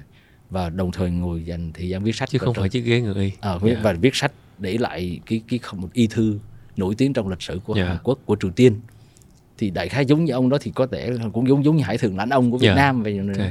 Thì rõ ràng là cái thực học nó đến động cơ đến từ đâu á, thế đến bắt từ nói về văn hóa là bắt đầu chỉ đạo. Thì cái đạo đầu tiên nữa là đạo học, đạo sống, đạo nghề. Thì nếu mà nói cái đó thì cái nào lớn nhất? Thì nhiều người nói đạo sống là lớn nhất, rồi nó sẽ dẫn đến cái đạo nghề là một nằm trong đạo sống thôi. Giống như là đạo kinh doanh vậy, làm ăn là làm người đấy. Tức là nhìn vào cái cách một người làm ăn thì họ biết con người đó là người như thế nào. Tức là bởi vì chứ không thể nói là người đó rất là tử tế nhưng mà làm ăn thì hơi bậy bạ, thì cái đó không, chuyện nó có. Tại con người như thế nào người ta sẽ làm ăn như thế, và nhìn vào cách làm ăn của một người thì sẽ biết được cái con người đó. Đó là đại khái vậy. Chứ hoặc là có nhiều người nói cái người đó họ ra ngoài xã hội rồi họ rất là tử tế, nhưng họ về nhà họ đối xử với con không ra làm sao cả, thì nó cũng không đúng. Tại vì không thể, con người mà không thể nào mà cứ lệch như thế này được. Cho nên là, nhưng mà hỏi cái đạo sống, đạo nghề thì cái nào lớn hơn, thì chắc chắn là đạo nghề. Thực chất là đưa đạo sống vào trong quá trình hành nghề thì nó thành đạo nghề thôi, chứ thực ra hai cái đó không có khác. Không có khác. Ví dụ như mình, bản thân mình là có đạo, mình có cái đạo sống như vậy, thì mình làm ngành y thì mình cũng sẽ đưa cái đạo sống đó vào hành y. Nếu mình làm báo thì mình đưa cái đạo sống đó vào làm báo, mình làm nghề giáo thì đưa cái đạo sống đó vào cái nghề giáo của mình thôi. Nhưng mà nó sẽ rõ hơn trong từng nghề, rõ hơn nghề. Ví dụ như là cái giáo dục, đạo giáo dục là gì? Không phải là dạy dỗ người khác, mà là đạo giáo dục là giúp người khác học. Thế làm sao giúp cho họ học tốt nhất, phù hợp với con người họ học, phù hợp cái kiểu học của họ nhất. Thì mỗi người học không thể giống nhau được. Ví dụ với người này họ học kiểu này tốt, họ học kiểu khác thì không tốt. Nhưng trong ba cái đạo này thì đạo nào là quan trọng nhất? Thì nhiều người nói là đạo sống, nhưng mà thực ra cũng không hẳn đâu. Đạo học là quan trọng nhất. Tại vì đạo học mà nó bị lệch rồi á thì nó cũng không hình thành đạo sống, mà không có đạo sống thì cũng không hình thành đạo nghề được. Cái đạo học thì đừng có nói to, là đạo là đích, là hướng, chứ không phải đường đâu. Là cái đích đến và cái hướng thôi. Nhưng mà đạo học ở đây có nghĩa là học để làm gì? Học để làm gì? Ví dụ hồi xưa là học ra để làm quan. Đó. Học để làm quan, học để là cái tinh thần khoa bảng nó cao, học để lấy bằng. Nhưng ví dụ như có một cái khía cạnh, hồi nãy mình nói mấy cái mô hình thực học đó. Mô hình thứ nhất là thân tâm trí thần. Hay mô hình thứ hai là làm người, làm dân, làm nghề, làm sếp. Mô hình thứ ba là năng lực văn hóa, năng lực chuyên môn, năng lực quản trị và kỹ năng bổ trợ. Và có một cái mô hình nữa mà tôi nghĩ cũng thể hiện rất rõ trong cái đạo học, trong cái thời buổi bây giờ. Và cái đạo là chính là linh hồn của văn hóa. Và không có văn hóa thì giống như ta hay nói là tư tưởng và văn hóa. Thực ra thì tư tưởng nằm trong văn hóa, không có tư tưởng là sao có văn hóa. Và tư tưởng, cốt lõi của tư tưởng là đạo. Đó, thì vậy thì cái đạo học ở đây là gì? Ví dụ như có ba cái mấy cái mục đích của sự học mà thông thường nhất người ta hay để. Một là nếu mà nói về khía cạnh công việc nhé, khía cạnh công việc là một là learn to get degree, tức là học để có bằng à? Để lấy bằng. Còn tôi biết gì không biết gì không quan tâm, miễn là tôi có cái bằng đó, là có cái để tôi nói chuyện với thiên hạ. Đại khái vậy. Cái góc độ thứ hai là learn to be professional, tức là học để trở thành một chuyên gia trong cái nghề đó. Ví dụ như tôi học để trở thành một chuyên gia về truyền thông, tôi học để chuyên gia về lãnh đạo, tôi học để trở thành chuyên gia về marketing, hay là tôi học để trở thành chuyên gia về tim mạch, hay là tôi học về chuyên gia về dịch tễ, vân vân, tức là learn to be professional.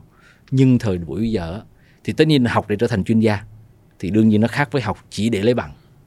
Nhưng mà có một cái cấp độ học thứ ba nữa mà sau này tôi chia sẻ mà nhiều người rất thích, mà cái này hồi giờ tôi thấy rất ít người là gì để ý. Đó là không chỉ là learn to get degree hay là learn to be professional, mà cái thứ ba đó là learn to be problem solver, học để trở thành người giải quyết vấn đề. Tức là tôi học để tôi giải quyết vấn đề gì, chứ không phải là tôi học để trở thành chuyên gia về cái gì. Tại vì có thể là anh giỏi cái nghề đó, nhưng mà anh không giải quyết được cái vấn đề gì trong một doanh nghiệp hay trong một tổ chức hay trong một xã hội cả thì cũng không được. Thì tại vì cái giá trị con người nằm ở chỗ là anh giải quyết được vấn đề gì đó, chứ không phải anh là ai. Anh là, cho dù anh có học cao hiểu rộng nhưng anh không giải quyết được vấn đề gì, anh cũng không có giá trị gì hết. Xã hội có rất nhiều vấn đề để giải quyết đó, và tổ chức nào cũng có rất nhiều vấn đề để giải quyết, và gia đình nào cũng có nhiều vấn đề. Vậy thì liệu là mình có giải quyết được vấn đề đó hay không? Cho nên nếu mà học cái thứ ba này thì không phải là học để trở thành chuyên gia cái gì đó, mà nhiều khi phải học về nhiều, tức là gọi là multidiscipline, tức là nhiều ngành, đa lĩnh vực. Tức là ví dụ như tôi muốn giải quyết vấn đề đó thì tôi phải học cái nghề này và thì tôi mới giải quyết vấn đề đó. Chứ còn nếu không em chỉ biết cái nghề của em, còn những cái khác em không biết thì cái giá trị mình sẽ rất là thấp. Đó. Ví dụ như nói trong cái setup studio này chẳng hạn, thì tôi học làm sao tôi không biết, là tôi nghề gì, nhưng mà tôi có thể học để tôi setup được tất cả mọi thứ về studio này, và cái gì kiến thức nào chưa biết, kỹ năng nào chưa biết tôi sẽ học, miễn là tôi giải quyết vấn đề này một cách nhẹ nhàng và khỏe khoắn. Chứ không phải là tôi chỉ biết âm thanh, hay là tôi chỉ biết hình ảnh, hay là tôi chỉ biết về tức là ví dụ vậy đó. Cho nên học để trở thành người giải quyết vấn đề của tổ chức, của cuộc sống, của xã hội. Một tổ chức mà không giải quyết vấn đề của xã hội không cần cái tổ chức đó. Một con người phải giải quyết vấn đề của tổ chức, tại vì nếu không giải quyết được vấn đề nào của tổ chức sẽ không cần cái người đó. Dạ, đúng là một cái đại học mà rất là cốt lõi của mọi thứ. Khi mà chúng ta giải quyết được vấn đề thì chắc chắn là nó cũng sẽ bổ trợ rất nhiều cho những người học mà là doanh nhân của thầy khi mà họ đang làm kinh doanh. Và chắc chắn khi mà họ đã tạo ra được một sản phẩm dịch vụ và giải quyết được vấn đề thì cái tổ chức của họ sẽ phát triển. Và con người mà giải quyết được vấn đề gì đó của xã hội thì cũng sẽ giúp cái con người đó có giá trị để trở thành một người cảm thấy có ích cho xã hội. Và khi cảm thấy có ích thì thấy cuộc đời mình đáng sống, đúng không ạ? Đúng rồi. Đó cũng liên quan tới một câu hỏi tiếp theo mà em muốn hỏi thầy, đó là vì sao mà con người chúng ta thường hay bị mất động lực trong cuộc sống, hoặc là cảm thấy như thầy nói là sống làng nhàng, hoặc là nhiều khi chúng ta không thiếu điều kiện để học đâu.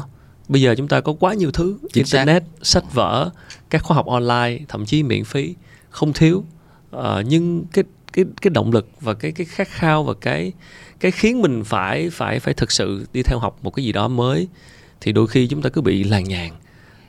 Thì cái này nó xuất phát từ nguyên do nào, và liệu có cách nào để chúng ta khơi gợi một cái động lực học hay không? Mà ở vai trò là người thầy Trung đã phải khơi gợi cái kích thích cái động lực học đó cho các bạn như thế nào? Dạ. Cái đó thì tôi có nói trong một cái câu chuyện ở trong cái cuốn sách Đúng Việc, một góc nhìn về câu chuyện Khê Minh á, thì tôi có chia cái này, và khi đọc cái này thì nhiều anh chị nói rằng là em tự trả lời cái câu hỏi đó luôn. Tức là trong đó thì tôi có chia làm 5 cái người thầy, 5 cái người thầy, 5 cái loại thầy. Cái loại thầy thứ nhất á, là tôi tạm gọi là thầy bình thường.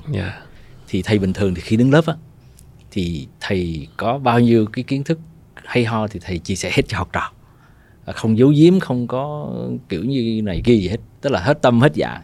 Đó là người thầy bình thường, bởi vì lẽ thường là một người thầy giáo phải làm điều đó.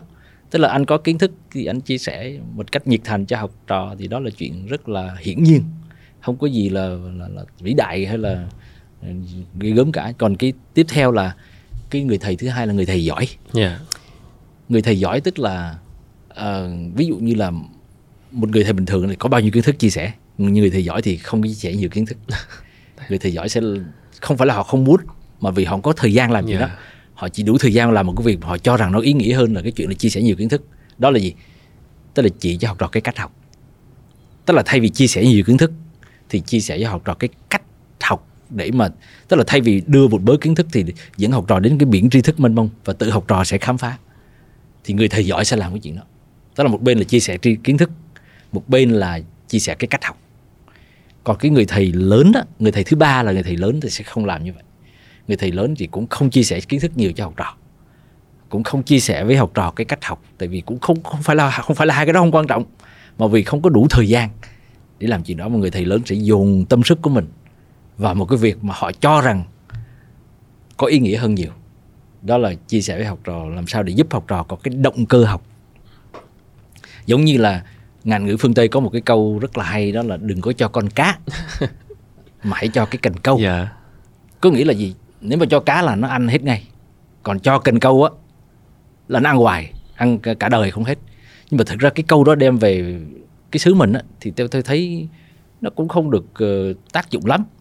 Tại vì người ta lý do là vì cho con cá thì ăn hết để đành, nhưng mà nếu cho cần á thì nó cũng bán cần nhậu luôn, không biết cách câu. Tức là không có nhu cầu đi câu, chứ không phải không cách câu cá, không có nhu cầu đi câu, cho nên có một thứ còn cần câu thì đương nhiên quan trọng hơn cả cá. Cần câu thì đương nhiên quan trọng hơn cá, nhưng mà có một thứ còn quan trọng hơn cả cái cần câu, đó là cái động cơ đi câu. Tức là một khi người ta đã không muốn đi câu rồi thì cho cần cũng như không. Nhưng mà một khi người ta đã muốn có khát khao đi kiếm cá thì không có cần thì đi kiếm lưới hay là kiếm vó, kiếm bất cứ một cái phương tiện nào mà cuối cùng người ta vẫn sẽ kiếm được cá, thì không bao giờ thiếu. Thì cá đây chính là tri thức, cần ở đây chính là cái cách học và cái còn cái động cơ đi câu đây chính là cái khát học, tức là cái tinh thần hiếu tri. Cái khát học tức là cái tinh thần hiếu tri, tức là làm sao để khơi dậy cái tinh thần hiếu tri của con người. Thì đó là cái người thầy thứ ba, người thầy lớn sẽ làm được chuyện đó. Ví dụ như tôi nói một cái ví dụ như một người thầy dạy sử đi, một người thầy dạy sử bình thường thì có bao nhiêu kiến thức lịch sử thì cứ chia sẻ hết cho các em. Còn người thầy dạy sử mà giỏi á thì không cần chia sẻ nhiều kiến thức lịch sử, chỉ cần là chỉ cho em cái cách học sử thì các em nó sẽ tự học sử cả đời, mà không cần phải thầy kè dạy hoài. Còn cái người thầy thứ ba thì học trò nó có những cái môn học mà trong trường phổ thông á, khi mà làm các cái khảo sát, mà khi tôi đi làm các cái nghiên cứu ở các cái trường phổ thông á, thì đa số các em học sinh hỏi các em là những môn nào các em thích nhất, thì đa số thì trả lời là những cái môn kiểu như văn toán là được ưa chuộng nhất. Còn những môn nào các em không thích nhất thì câu trả lời mà nhận được từ đa số đó là lịch sử với giáo dục công dân. Thì bây giờ hỏi là tại sao các em không thích môn sử? Thì nếu mà giả sử như cho tôi đứng lớp phổ thông đó, thì tôi chỉ thích 2 môn thôi, đó là môn lịch sử, môn giáo dục công dân. Vì sao tôi thích 2 cái môn đó? Thì bởi vì 2 cái môn đó là 2 cái môn mà tôi tin rằng mọi đứa trẻ đều rất thích. Và thứ hai nữa là học sinh có thể quên kiến thức của rất nhiều môn khác, còn riêng 2 cái môn này nó sẽ đi theo các em cả đời. Tại vì ví dụ như là giáo dục công dân thì nó giúp các em cái năng lực văn hóa, và giúp cho em hình thành cái khung năng lực văn hóa cho bản thân. Cái đó đâu bao giờ, cả đời này đâu bao giờ mà quên đi được. Hay là môn lịch sử thì mọi thứ có thể thay đổi, lịch sử thì không. Vật đổi sao giờ như lịch sử thì không. Không ai có thể thay đổi được lịch sử. Đó. Không ai có thể thay đổi được cha mẹ mình. Có những thứ trên đời này thay đổi được, nhưng có những thứ thì không. Thế vậy thì, nhưng mà cái niềm tin quan trọng hơn là tại sao mọi đứa trẻ đều thích môn sử? Tại sao tôi có niềm tin đó? Là vì con người ta, nói về bản năng mà nói, ai cũng rất là tò mò về quá khứ. Yeah. Đó, tò mò về quá khứ của bản thân mình, tò mò về quá khứ của gia đình mình, của gia tộc mình, của quê hương mình, của đất nước mình và của cái thế giới này. Đó là cái bản năng của con người. Quan trọng là cách dạy như thế nào. Vấn đề chính là, còn cái chuyện mà tại sao các em nó ghét môn sử là bởi vì lịch sử là sự thật của quá khứ, và học sử là học cái cách khám phá để đến gần nhất với cái sự thật đó. Chứ còn nếu mà học sử mà học theo kiểu cái thuộc lòng đó, ông này sinh là ngày nào, mất ngày năm nào, thì tôi nghĩ cái đó đâu cần. Hay là chúng ta chiến thắng trận này thì giết được bao nhiêu tên địch, thu được bao nhiêu khẩu súng, thì cái đó không, cái thứ lịch sử đó nó không ai khó mà thích được. Yeah. Hay là cái lịch sử bên này địch bên kia ta, thì nếu mà bên này địch bên kia ta thì cái đó là đương đại chứ đâu phải là lịch sử. Lịch sử thì qua rồi, chúng ta không thuộc về bên nào hết. Đại khái như vậy, cho nên là cái người thầy lớn á, thì sẽ giúp cho học sinh từ cái chuyện ghét môn sử thành mê môn sử, và biết là tại sao phải học môn sử, và cái môn sử này nó có ít lợi, có ý nghĩa gì đối với cuộc đời, cuộc sống và cuộc đời của mình bây giờ và sau này. Thì tự nhiên đi, lúc đó thì thay vì thầy nói một cách dân dã, nói vui là thay vì thầy phải đè học trò ra để học sử, thì bây giờ học trò sẽ đè thầy ra để xin thầy học sử cho em, dạy sử cho em. Tức là cái khát học, và lúc đó các em học cả đời. Cho nên là cái động cơ học. Còn cái người thầy thứ tư á, không phải là người thầy bình thường, người thầy giỏi, người thầy lớn, mà người thầy vĩ đại. Thì người thầy vĩ đại thì không sẽ làm được công việc của người thầy lớn, nhưng không phải trong phạm vi một lớp học, mà có thể trong phạm vi của cả một xã hội hay của cả một cái dân tộc. Ví dụ như ở Nhật có cái ông nhà khai sáng Yukichi Fukuzawa. Cái đó một ví dụ như vậy. Cho nên là tức là hoặc là ngày xưa Việt Nam mình có một số nhân vật như là Phan Châu Trinh chẳng hạn, thì có thể ở góc độ nhà cách mạng thì ông ấy không phải là thành công, nhưng ông ấy là có hai cái chân dung mà tôi nghĩ ông ấy cực kỳ đáng để chúng ta kính ngưỡng. Đó là một nhà yêu nước, một nhà ái quốc vĩ đại, và cũng là một nhà khai sáng vĩ đại, một nhà văn hóa lỗi lạc ở một góc độ nào đó. Thì cho nên là rõ ràng là cái từ cái thực học đến cái văn hóa, và chúng ta nói về cái cách thức để hình thành, thì đó là nhiệm vụ của giáo dục. Nhưng mà nếu mà chúng ta, những cái người mà làm giáo dục thì người ta sẽ có cách để hình thành cái động cơ cho người học, để khát khao học cái môn đó, thích thú học đó. Nhưng mà nếu như mà có ở đó là nói về cái góc độ những người làm nghề giáo. Còn đối với nói về cái góc độ cá nhân của từng người thì chúng ta không nên trông chờ vào bất cứ ai cả. Tức là nếu ai đó giúp mình điều đó, nhưng mà tôi lại thích một cái khái niệm khác hơn, đó là tự lực khai phóng. Tự học và tự lực khai phóng. Tin vào thực học. Tức là thực học sẽ làm nên điều kỳ diệu cho bản thân mình. Mình phải tin vì điều đó. Mình trên đời này có thể mình không tin ma quỷ, không tin gì đó. Đó chính là động lực đó. Phải tin vào thực học. Và thực học có thể giúp cho mình trở thành cái có thể thay đổi được thân phận và số phận của mình. Phải có cái đức tin đó. Và thứ hai nữa là phải bắt đầu từ đâu đó, thì bắt đầu từ cái đích đến của thực học là cái gì, bắt đầu từ cái đạo học là cái đích đến của cái sự học là cái gì, thì tự nhiên thì tất cả mọi thứ đó. Ví dụ như chúng ta nói học làm người thì môn phổ thông chúng ta học 12 năm 12 môn đi. Vì mỗi môn nó ảnh có liên quan gì đến cái chuyện làm người, chứ liên quan đến năng lực văn hóa. Học sử thì liên quan gì đến năng lực văn hóa của mình, học văn thì liên quan đến năng lực văn hóa của mình, học toán thì liên quan gì đến năng lực văn hóa, thì tự nhiên mình sẽ có động lực học những cái môn đó. Còn nếu không thì mọi sự học nó sẽ trở thành chỉ là đối phó. Có thể là mình sẽ bắt đầu bằng những cái câu hỏi là để làm gì, để làm gì, học để làm gì, làm để làm gì, và sống để làm gì. Đôi khi chúng ta bị cuốn vào cái cuộc sống đó thầy, tức là mình bị cuốn theo cái mạch, cái guồng quay, và mình không có khi nào dừng lại để mình hỏi câu hỏi, phải đặt lại câu hỏi xem là mình làm tất cả những cái này là vì cái gì và tại sao mình làm như thế. Chứ nếu cứ để cuốn vào cái guồng quay đó, đôi khi không dừng lại được. Và mỗi người sẽ học theo cái cách của họ thì mới hiệu quả, còn họ học theo cách của mình không hiệu quả. Cho nên đó là cái giáo dục khai phóng á, bản chất sâu xa của giáo dục khai phóng là giáo dục nhân bản.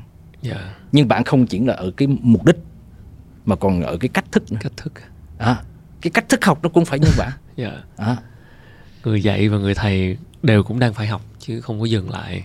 Chính xác. Và cùng nhau giúp nhau và học, đặc biệt giúp nhau cùng học. Vậy đặc biệt là người thầy bây giờ không phải là những người đi xác lập chân lý cho học trò, mà cũng là chẳng qua là một cái hành trình cùng nhau đi tìm chân lý thôi. Dạ, cũng chứ không phải là những gì thầy nói là thế này phải thế này thế cái đó không đúng.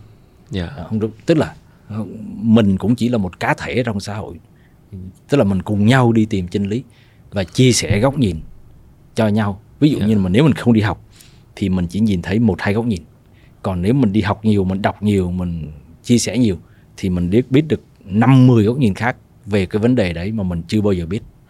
Và khi mình có nhiều góc nhìn hơn thì cái đầu mình nó sáng hơn.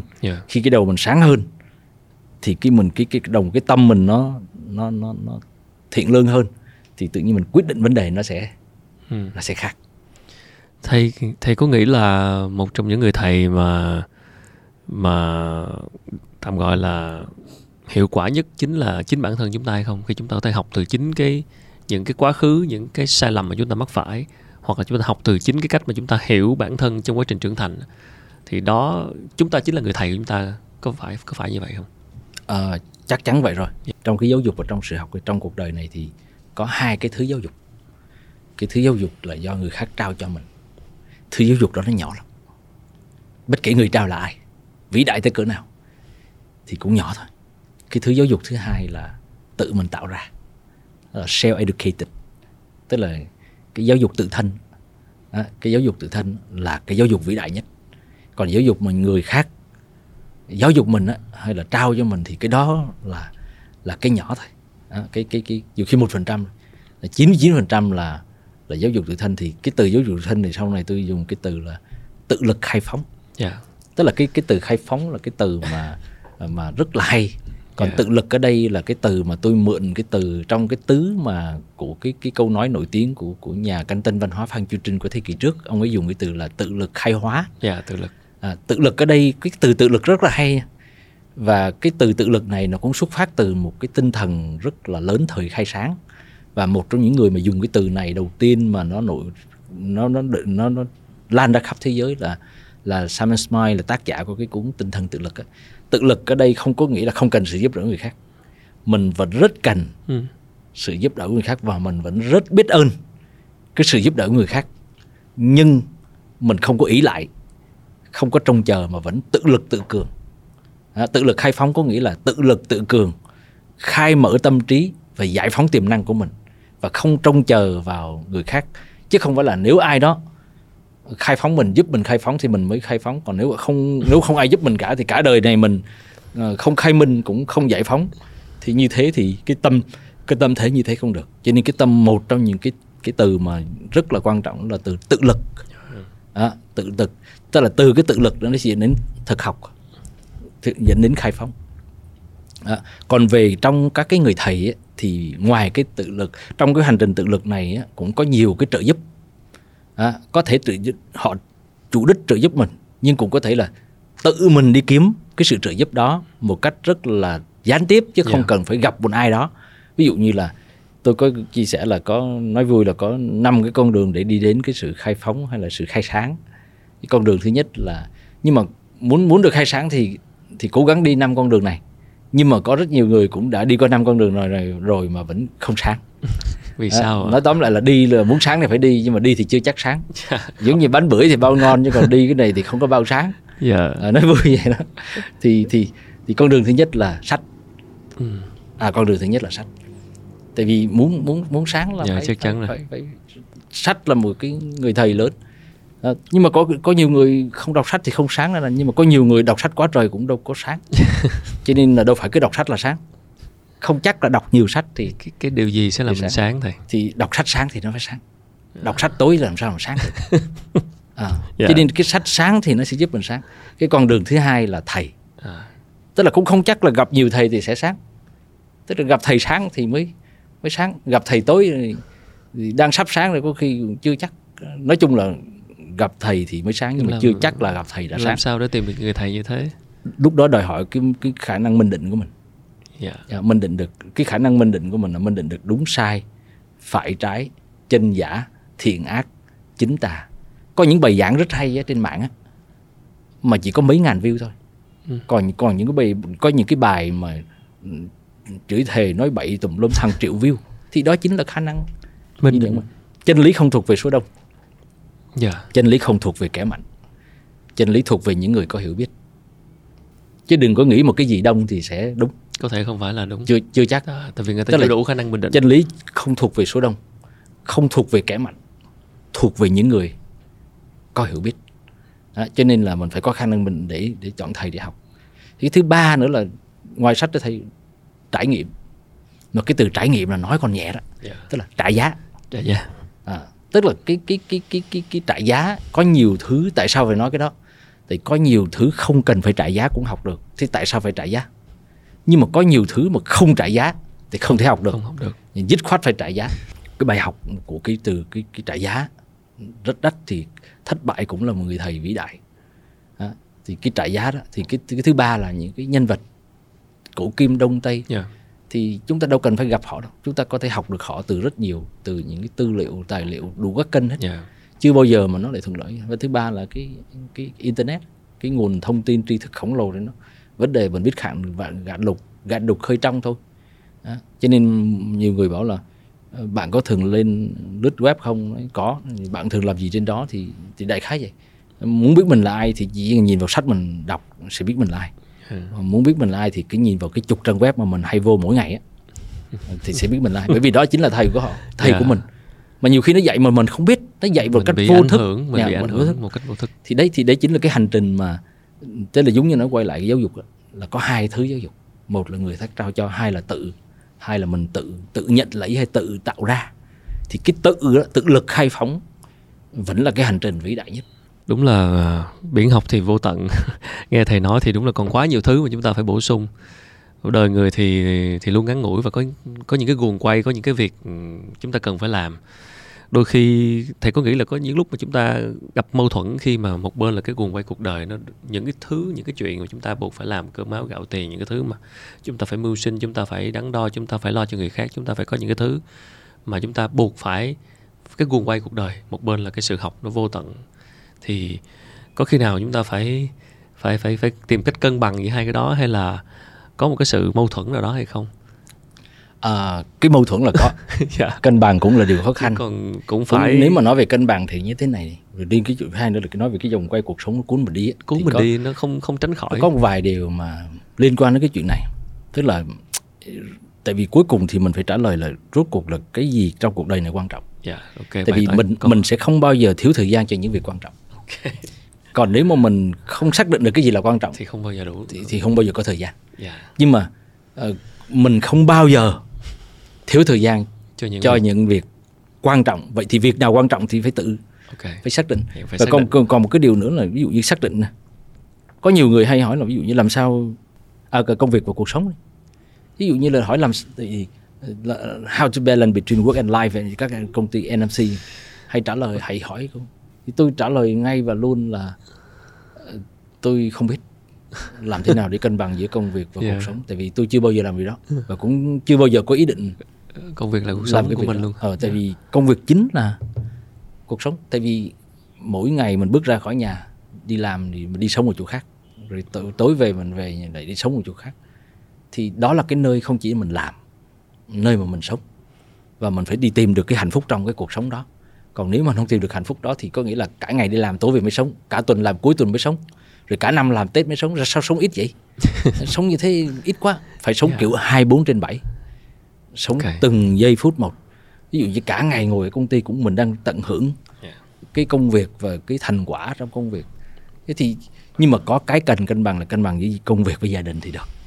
Cân bằng giữa gia đình, công việc, sức khỏe, bản thân, xã hội vân vân.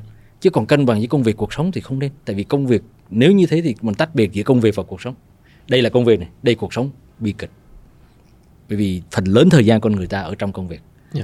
Nhưng mà một cái điều nữa, ngoài cái chuyện là cái công việc rồi xã hội mọi thứ, rồi mưu sinh nó kéo mình đi ấy, thì với hai nữa là mình cũng đôi khi mình cũng hoang mang, mình có về bản thân, rồi về cuộc đời, về xã hội. Luôn là như vậy. Nhưng mà nó có một cái nguyên nhân sâu xa của cái sự hoang mang đó mà làm cho mình bị lạc trôi. Là gì ạ? Đó là mình hay tuyệt đối hóa mọi thứ. Cho nên trong khi đó thì tôi cứ nói với các anh chị, bất cứ một cái cơ hội nào tôi có chia sẻ, có cái dịp đứng lớp với bất kể đó là các anh chị doanh nhân hay là các thầy cô giáo hay là các bạn trẻ, thì tôi đều có cái chia sẻ rằng là cái đích đến tối cao của sự học á, hồi nãy mình nói cái đại học á, thì nhiều cái cảnh nhưng mà có một cái đích đến mà nó bao trùm lên một thứ thôi chứ không cánh bốn thứ. Còn cái kia nó nhiều quá, nhưng mà một cái đích đến tối cao mà bao trùm lên tất cả mọi thứ khác của cái đạo học á, chỉ có một chữ thôi, một chữ duy nhất thôi. Là gì ạ? Chữ hơn. Hơn tức là better, tức là tốt hơn, tức là mình học để trở thành tốt hơn, rồi mình làm để trở thành tốt hơn. Tức là không phải là học để trở thành một cái người tốt, mà học để trở thành người tốt hơn. Nó, hai cái đó nó là khác, nó khác hoàn toàn. Ví dụ như nếu mình học trở thành người tốt thì mình dễ tuyệt vọng. Ôi là mình sao làm người tốt được? Nó khó lắm, nói chung là nó khó lắm. Với hai nữa là chưa kể là trở thành người tốt rồi thì không cần học nữa. Thì như thế là đi ngược lại với tinh thần cơ bản của sự học. Còn nếu trở thành tốt hơn thì rất khả thi, ai cũng có thể tốt hơn. Và thứ hai nữa là đã tốt hơn thì cả đời không, cái sự học sẽ không bao giờ dừng lại. Cho nên cái chữ tốt hơn nó vĩ đại lắm. Đó, nó vĩ đại từ những cái nhỏ nhất. Và ai cũng có thể tốt hơn, là tốt hơn mình so với trước đây, chứ không phải là tốt hơn so với người khác. Thì tốt hơn người khác thì đâm ra nó đố kỵ, thì mình rất mệt. Thế là rõ ràng là mình phải đua với người đó cả đời. Mà nếu người đó tố chất tốt hơn mình thì có lẽ là cả đời này mình là một kẻ thất bại. Nhưng mà nếu mình tốt hơn với chính mình thì luôn luôn khả thi. Và mình mà chỉ có cái đạo học này mình mới có niềm tin vào bản thân. Còn nếu mà trở thành người tốt, trở thành good people, hay là great people, hay là wonderful people, trở thành một người tốt, người tuyệt vời, người hoàn hảo, người mình sẽ ở với vậy thì mình sẽ rất là đau khổ. Một cái áp lực không cần thiết cho cuộc đời của mình, trong khi mình vẫn dấn thân mà không cần phải áp lực, mình cứ tốt hơn mình đi đã. Cho nên là, và cái thứ hai nữa là với cái đạo học này mình sẽ có niềm tin vào con người và có niềm tin vào cuộc đời, tại vì ai cũng có thể tốt hơn. Ví dụ như nó nói nè, một cái có một câu chuyện vui là có một cái anh chàng chuyên môn làm nghề ăn trộm. Một ngày nó ăn trộm tới 10 con gà ở trong cái xã của nó. Thì nếu anh chàng này muốn đi học mà có cho không? Thì câu rất là cho chứ. Bác sĩ thì đâu kén chọn bệnh nhân, thầy giáo thì đâu có kén chọn học sinh. Cho học chứ. Nhưng mà hỏi học xong á, nếu mà học đúng nghĩa của sự học khai phóng á, thì nó có bỏ nghề ăn trộm không? Thì theo góc nhìn cá nhân của tôi là không. Tại sao ạ? Học xong nó vẫn làm nghề ăn trộm. Tại sao ạ? Thì tại vì mấy chục năm nay nó làm nghề ăn trộm thì bỏ nghề ăn trộm nó sống bằng gì? Nó vẫn phải ăn trộm thôi chứ. Nhưng cái sự ăn trộm của nó có sự thay đổi. Ví dụ trước đây nó ăn trộm ngày 10 con, thì bây giờ nó học xong á, nó ăn trộm ngày 15 con thôi. Và ăn trộm nhà nào giàu thôi, nhà nào nghèo tha. Tức là nó bắt đầu trong người nó có cái gì rung rinh, động đậy và thay đổi, chuyển hóa rồi. Chứ vì rụp cái bỏ ngày ăn trộm em sống bằng gì? Nhưng mỗi giờ em ăn trộm nó tử tế hơn chút. Ăn trộm thì không tử tế rồi, nhưng mà ít ra thì cũng ăn trộm của cái nhà nào giàu thôi, mấy nhà này nghèo quá, thôi tha cho ta đi. Đại khái vậy. Một câu chuyện cũng đáng suy ngẫm về cái sự cân bằng. Chứ không thể nào bắt người ta là ăn trộm, học xong ăn trộm, thay đổi ác, học xong trở thành thiện. Rồi là con người rất là. Nếu mà như thế, thứ nhất mình sẽ không có niềm tin vào bản thân, thì bản thân mình không bao giờ đạt được cái mình chỉ cần tốt hơn mình nhất lên. Và thứ hai nữa là mình không có niềm tin về con người và không có niềm tin cuộc đời. Mà nếu mà không có niềm tin thì sao không sao? Cái động lực lớn nhất của con người trong cuộc đời này về mọi chuyện đó chính là lòng tin, niềm tin và đức tin. Không có cái đó, không có động lực nào hết. Mà cái đáng sợ nhất là không tin vào bản thân.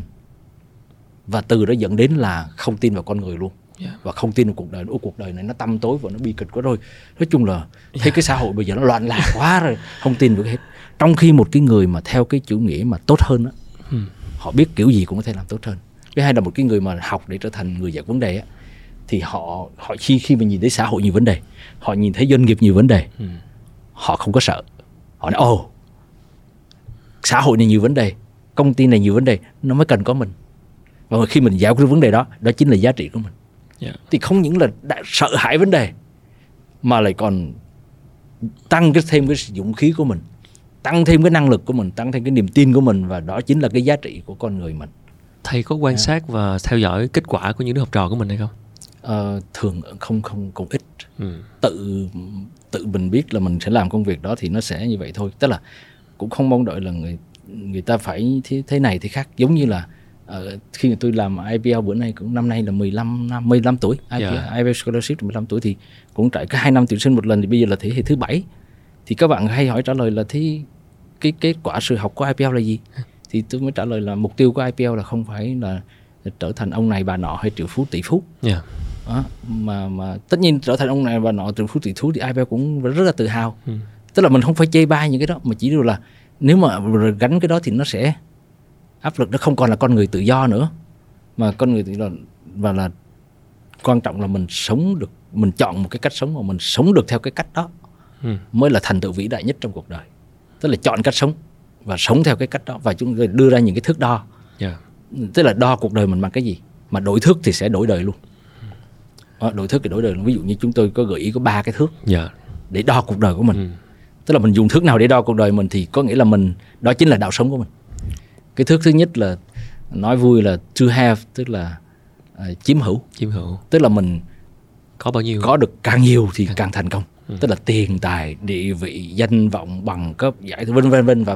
Tức là chiếm hữu được càng nhiều thì càng thành công, còn nếu chiếm hữu ít thì không thành công lắm. Thì đó là cái thước thứ nhất. Cái thước thứ hai là không phải là to have, mà là thước thứ hai là to give, tức là cống hiến, là cho đi. Thì mình cảm thấy mình cống hiến càng nhiều thì mình càng thành công và càng hạnh phúc.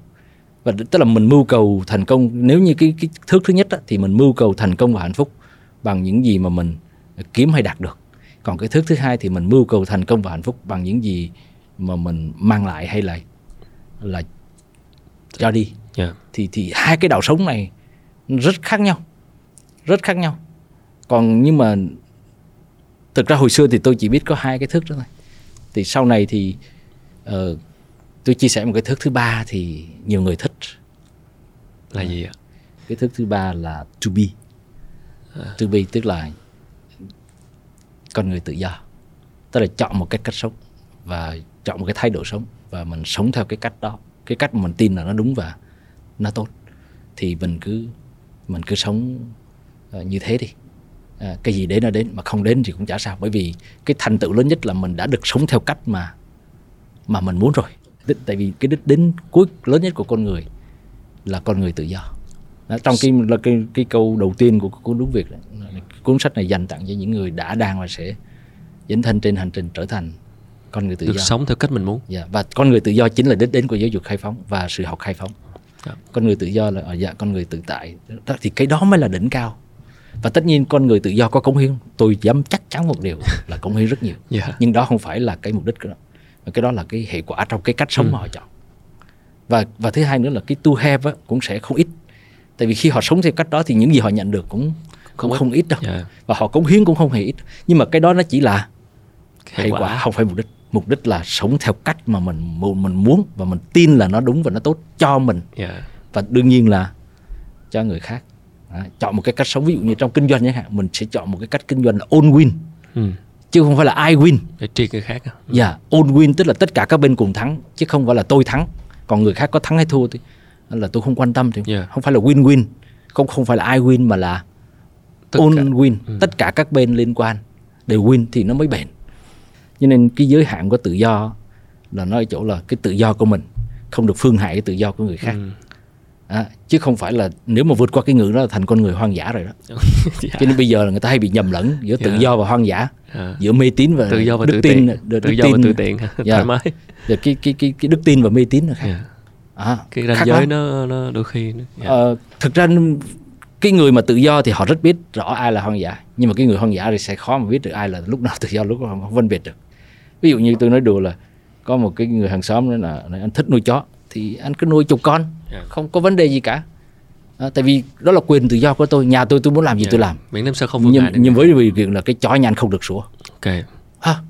Anh nuôi chó, anh sủa hàng xóm ta không ngủ được, thì cái tự do của anh đã phương hại tự do của người khác.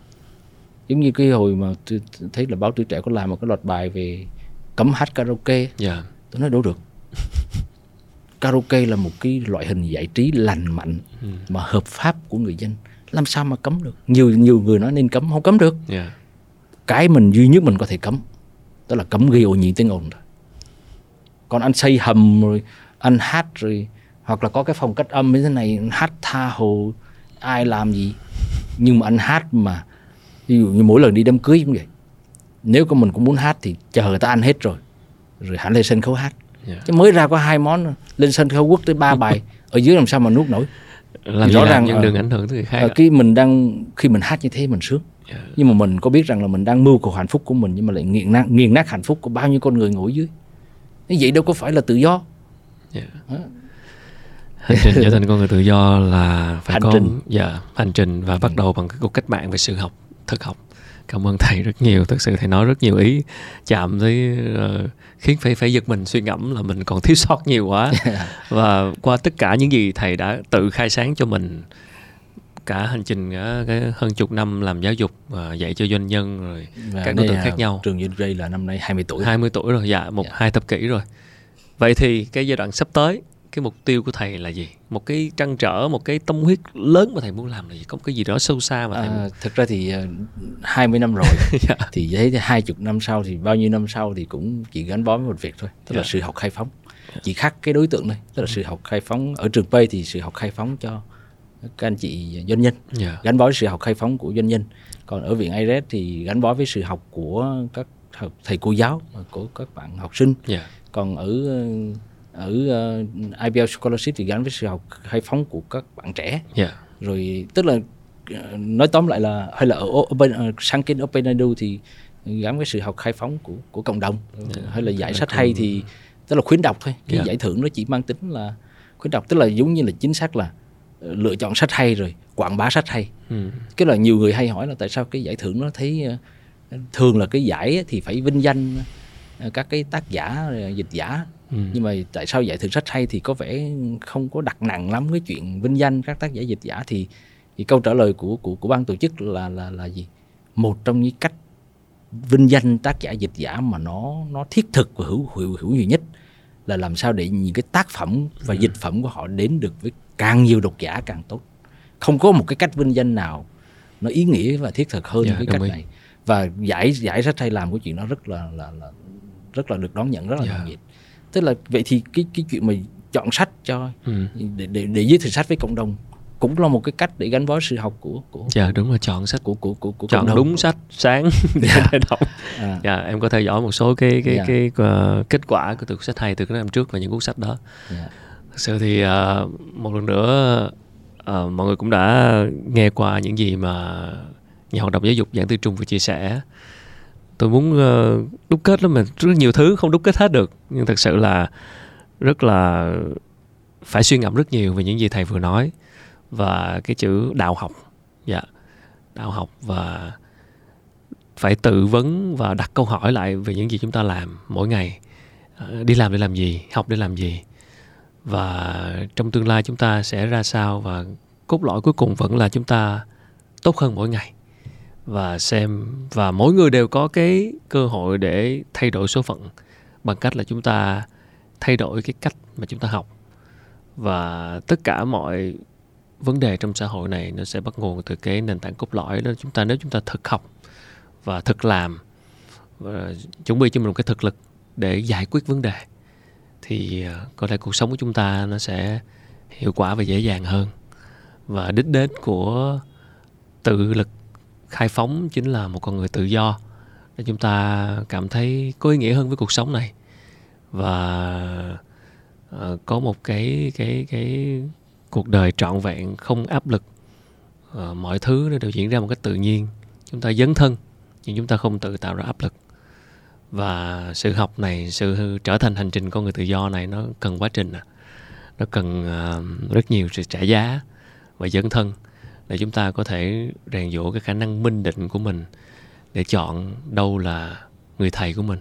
Có thể là người thầy bằng xương bằng thịt, hay có thể chỉ là một cuốn sách hay, hay là những trang internet, những cuộc trò chuyện như thế này. Cảm ơn thầy Trung rất nhiều.